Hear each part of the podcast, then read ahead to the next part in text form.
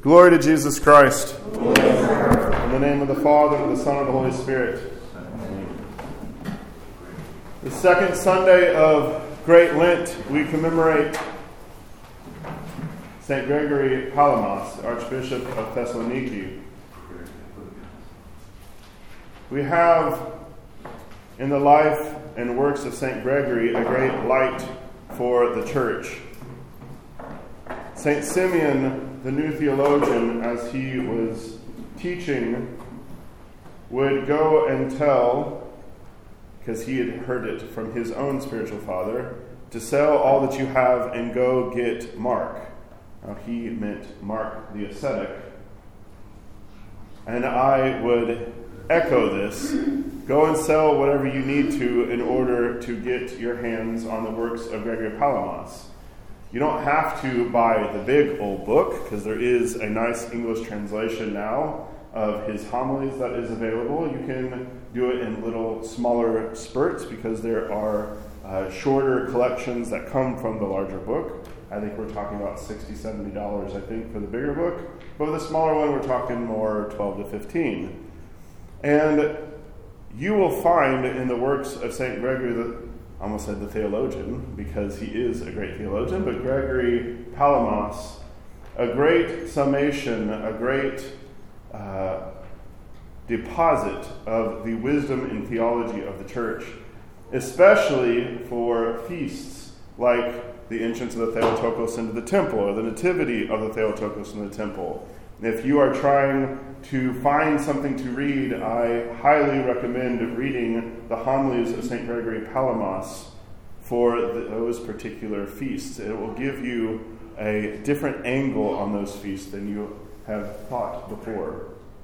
St. Gregory Palamas is commemorated here on the second Sunday of this great fast as last Sunday we had the triumph of orthodoxy, so we have the triumph of the ability of humans to actually experience and encounter God.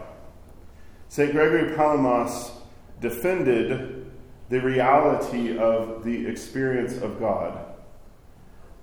Now, that experience of God is not something that just kind of randomly happens what St. Gregory was defending was the particular practices of intense prayer, fasting, and the ascetical life. So we have the triumph of orthodoxy, and then we have in St. Gregory Palamas the triumph of the path.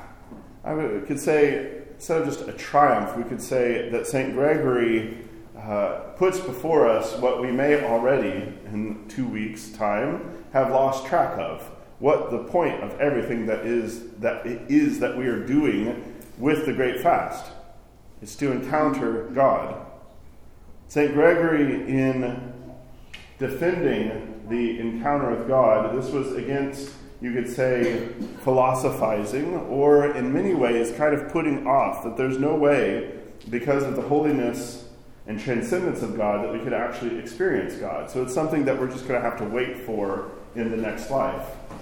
But for St. Gregory, as, as I've already mentioned, St. Sim, the new theologian, there seems to be a trend in the, I say the later Orthodox Church, as in a thousand years after uh, the great lights of the early church, that there is a, a weakening, there is a deadening of faith or ability, uh, the desire to even encounter God.